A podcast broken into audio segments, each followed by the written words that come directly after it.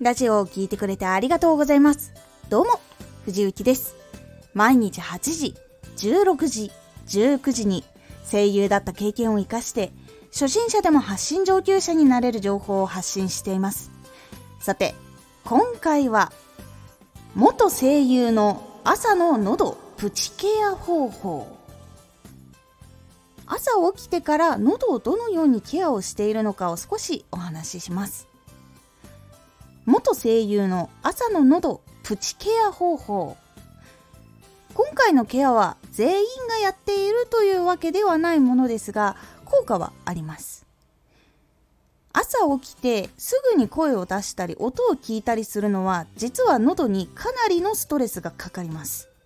なので朝起きてから喉が起きるまでは極力喋らないようにしています。そして周りに音を出す人がいなかったりとか一人で過ごしている時とか人によっていろいろ環境はあるかと思いますがもし静かに過ごせる環境があるのであれば本当に自然の音だけにしてできるだけ音をつけないっていうようにすると少し喉がリラックスしてくれます。そして実は喉が起きるのって時間がかかります。人によりますが本当にこれは短くて30分とか遅くて3時間くらいかかります。できるだけその間無理して大きな声を出したりするのは本当に避けた方がいいです。そしてもう一つ私は温かい飲み物そして温かいご飯。基本的にあったかいものを口に入れるようにしています。特に秋冬は冷えて喉の筋肉もやっぱりぎゅっと縮んでしまうので体を温めて筋肉を緩くするようにしています。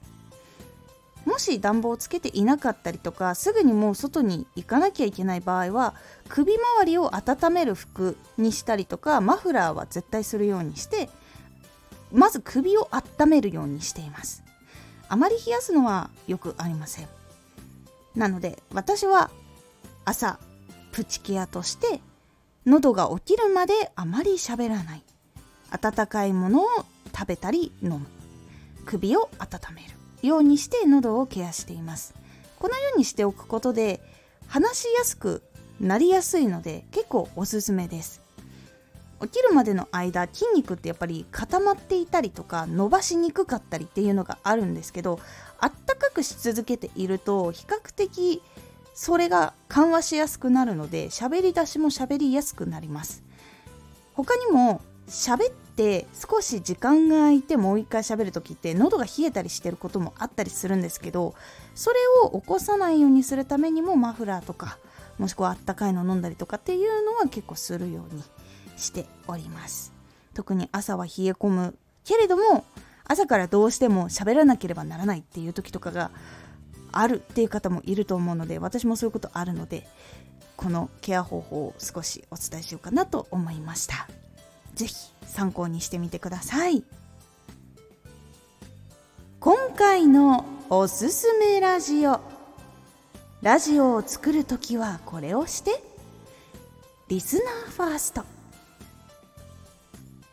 リスナーファーストでラジオを作っていくことを考えるととても聞きやすい内容になったりとか刺さりやすい内容になるよというお話と注意点を一つお話ししております。